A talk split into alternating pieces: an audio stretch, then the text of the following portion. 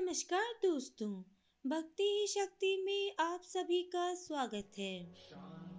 अपने कर्मों के अनुसार ही हर मनुष्य मृत्यु के बाद परलोक जाता है। कर्म अच्छे हुए तो यमलोक जाने से बच जाते हैं। और अगर कर्म अच्छे नहीं हुए तो फिर यमलोक जाना ही पड़ता है। जहाँ यमराज के कठोर दंड को भोगना ही पड़ता है। यमराज से सजा पाने के बाद मनुष्य और दूसरे जीवों को फिर से नया शरीर मिलता है और माता के गर्भ में आकर भी कष्ट भोगना पड़ता है। गरुड़ पुराण के अलावा कई दूसरे धर्म ग्रंथों में भी जीव को माता के गर्भ में होने वाले कष्टों को बताया गया है।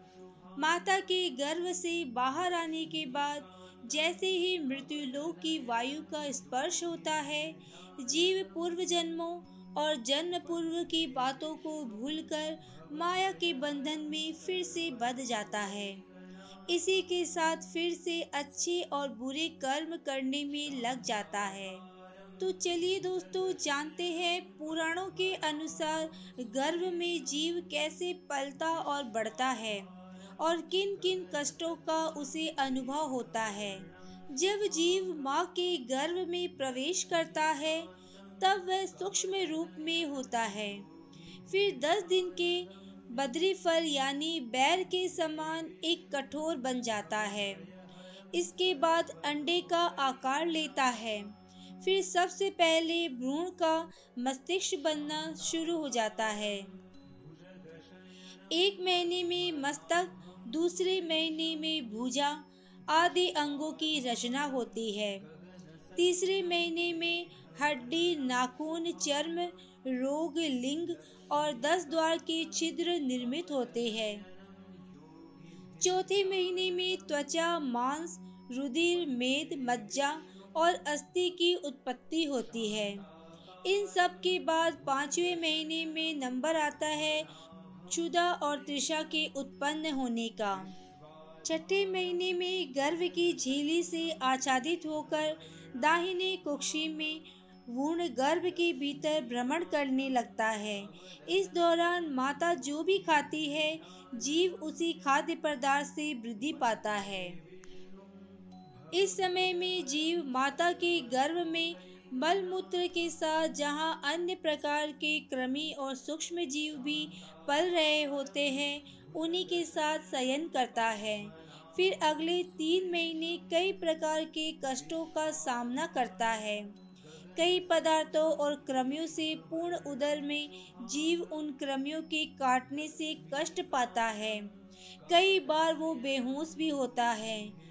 माँ जो भी कड़वा, कसेला, तीखा या नमक युक्त भोजन करती है, उसके स्पर्श से जीव के कोमल अंगों को कष्ट होता है।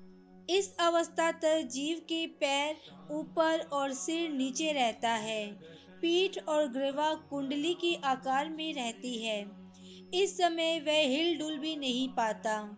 जैसे पिंजरे में बंद पक्षी पीड़ा पाता है, ठीक उसी प्रकार वह जीव माँ के गर्भ में पीड़ा पाता रहता है। वह भगवान का नाम का स्मरण करता है, नाम को जपता है। अपने पूर्व जन्म के पापों को याद करता हुआ क्षमा याचना करता है।